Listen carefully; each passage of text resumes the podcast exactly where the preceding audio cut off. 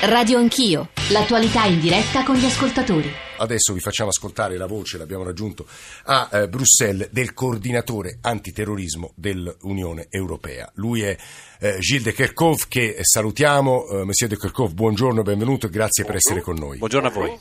Allora, spieghiamo innanzitutto ai nostri ascoltatori che cosa fa la sua struttura, che cosa fate lei, perché si è parlato molto di voi all'indomani degli attentati di Parigi e Bruxelles. Voilà, È una funzione che è stata creata dal Consiglio europeo, i 28 capi di Stato e di Governo, dopo gli attentati di Madrid, euh, euh, per fare rapporto al Consiglio europeo sul modo in cui le istituzioni di Bruxelles, la Commissione europea, i servizi europei di, mh, euh, della, della Mogherini, il Consiglio e il Parlamento eseguono la strategia europea di lotta al terrorismo e quindi il mio ruolo è quello di fare dei rapporti di valutazione, fare delle proposte per eh, migliorare quello che deve essere migliorato. Facciamo un esempio. Oggi si parla molto del modo in cui gli Stati alimentano o non alimentano le piattaforme europee che sono l'Europol, la nostra agenzia di cooperazione poliz- di pol- polizia o la base dati di Schengen che è molto importante per il controllo delle frontiere estere o per il controllo in seno allo spazio di Schengen. Insomma, il mio ruolo è proprio quello di eh, dare dei suggerimenti eh, per il miglioramento delle politiche di lotta al terrorismo e rappresentare il viso dell'Europa, il volto dell'Europa nella lotta al terrorismo e poi di aiutare a sviluppare dei partenariati con i paesi terzi. Quindi la Mogherini mi ha chiesto di aiutarla a negoziare delle sorte di partenariato antiterrorismo contro tutti i paesi eh, che confinano con il Mediterraneo, dal Marocco alla Turchia, e compresi i Balcani so, occidentali. so Gilles de Kerkhoff che lei è anche stato spesso in Tunisia, in Libano. Dopo gli attentati di Madrid, Gilles de Kerkhoff immagino che si siano studiate appunto delle strategie, poi però abbiamo avuto quest'anno Bruxelles e Parigi. Che cosa ci insegnano Bruxelles e Parigi? In che cosa abbiamo fallito e che cosa è cambiato o dovrebbe cambiare dopo quegli spaventosi attentati della, eh, del 2015-2016?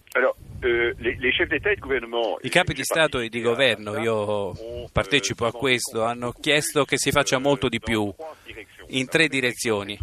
La prima è tutto ciò che è repressione, condividere meglio le informazioni. E quello che noi ci auguriamo è fare in modo che le polizie e i servizi segreti di tutti gli Stati membri scambino tutte le informazioni in loro possesso con l'Europol. Segnatamente Bisogna essere molto più efficaci con le frontiere esterne per evitare che soprattutto i foreign fighters eh, europei possano andare in Siria o tornare dalla Siria utilizzando le vie dell'emigrazione. Terza richiesta è quella di fare molto di più per quanto riguarda le armi, le armi da guerra che sono troppo facilmente accessibili in Europa. Quarto elemento è quello di avere una buona risposta giudiziaria, soprattutto per quanto riguarda la raccolta delle prove, per dimostrare che queste persone sono effettivamente foreign fighters. Eh, quindi questo è il primo aspetto. Poi c'è il secondo, altrettanto importante, è quello della prevenzione del terrorismo.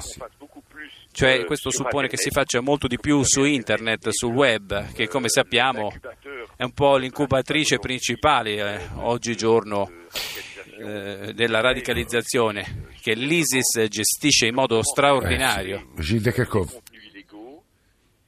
Eh, c'è un'obiezione alle cose che lei ci stava dicendo e sono molto ragionevoli per quel che vale il mio parere e che in qualche modo eh, rubo alle considerazioni che faceva un ospite qui nei nostri studi, ovvero sia il generale Tricarico che è il presidente della fondazione IXA, cioè lo scambio di informazioni delicate. Lei diceva i servizi europei dovrebbero condividerli con l'Europol. Chiedo seccamente al generale Tricarico, non avverrà mai, vero? No, no, non bisogna essere neanche così perentori e così negativi. È un percorso faticoso, impegnativo eh, ancora di più rispetto alla condivisione eh, e alla messa a fattor comune di altre attività come la politica estera, come quella di difesa, l'esercito, eccetera. Questa è ancora più difficoltosa, ma bisogna insistere perché la strada è questa. Eh, cioè, Gilles de Kerkhove, in questa trasmissione è stato detto che scambiare informazioni delicate su appunto su informatori, su sospetti terroristi eh, avviene di rado perché eh, i servizi non condividono queste informazioni, quelli francesi con quelli italiani o gli italiani con i belgi. Gilles de Kerkhove, è questo un problema?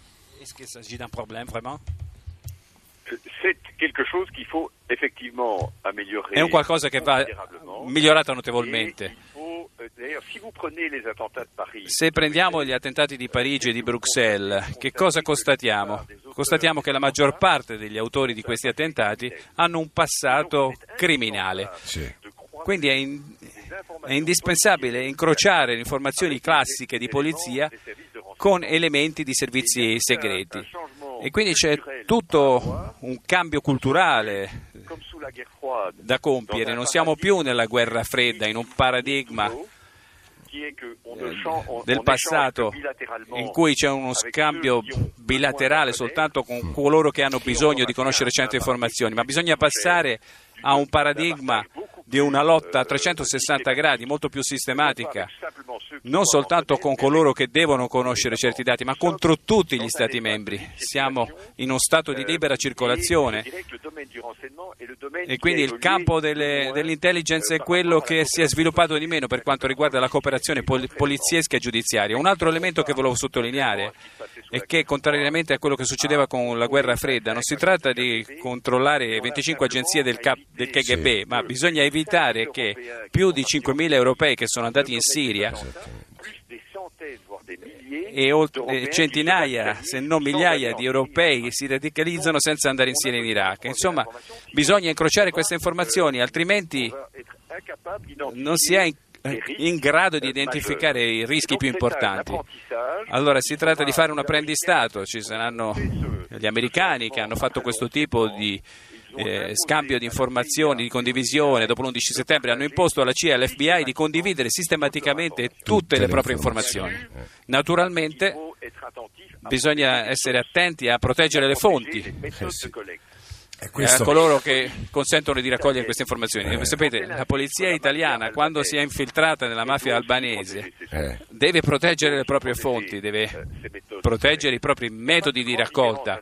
Non ci sono grandi differenze a questo proposito tra l'azione della polizia italiana che si infiltra nella mafia albanese e l'azione dei servizi di intelligence italiani che si infiltrano nell'ISIS. È esattamente la stessa cosa. Gilles de Kerkhove, molto interessanti se posso dire le cose che ci ha raccontato il coordinatore antiterrorismo dell'Unione Europea, che ringraziamo molto, poi magari su questi su un paio degli aspetti da lui sottolineati torneremo col generale Tricarico perché È volevo... stato un piacere mio. Eh, grazie.